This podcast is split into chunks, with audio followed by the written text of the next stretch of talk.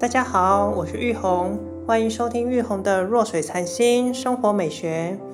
不晓得大家平时独自在等餐点的时候，会把自己的心思放在什么地方呢？在这集的节目中，我要来分享我在时光一九三九等餐的时候所看到的让我怦然心动的小确幸。我的印象非常深刻。那天我约莫是一点多去那边享用中餐。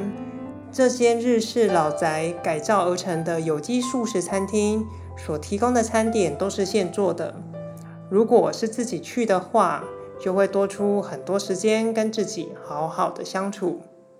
我选择了一个窗边的位置坐下，看出窗外有着其他房屋的后墙，加上左右两棵树。两棵树的距离约莫是一百二十公分。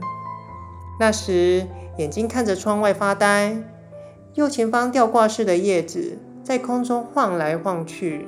当时有着风吹和太阳的照射，让这种忽明忽暗的场景一直在我的眼前出现。注视了一下，我的余光飘向了旁边的树叶，在阳光的照射下，半片叶子变得很翠绿。同时加上微风的吹拂，夹杂上下层次的树叶，这个洞让我看到很多绿在那瞬间里交错变化。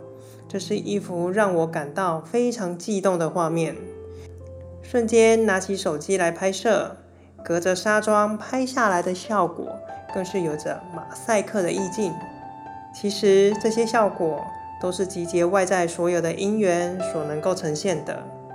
举凡当时的阳光角度、风的速度、我坐的位置、等餐的时间、叶子所处的位置、纱窗等等等。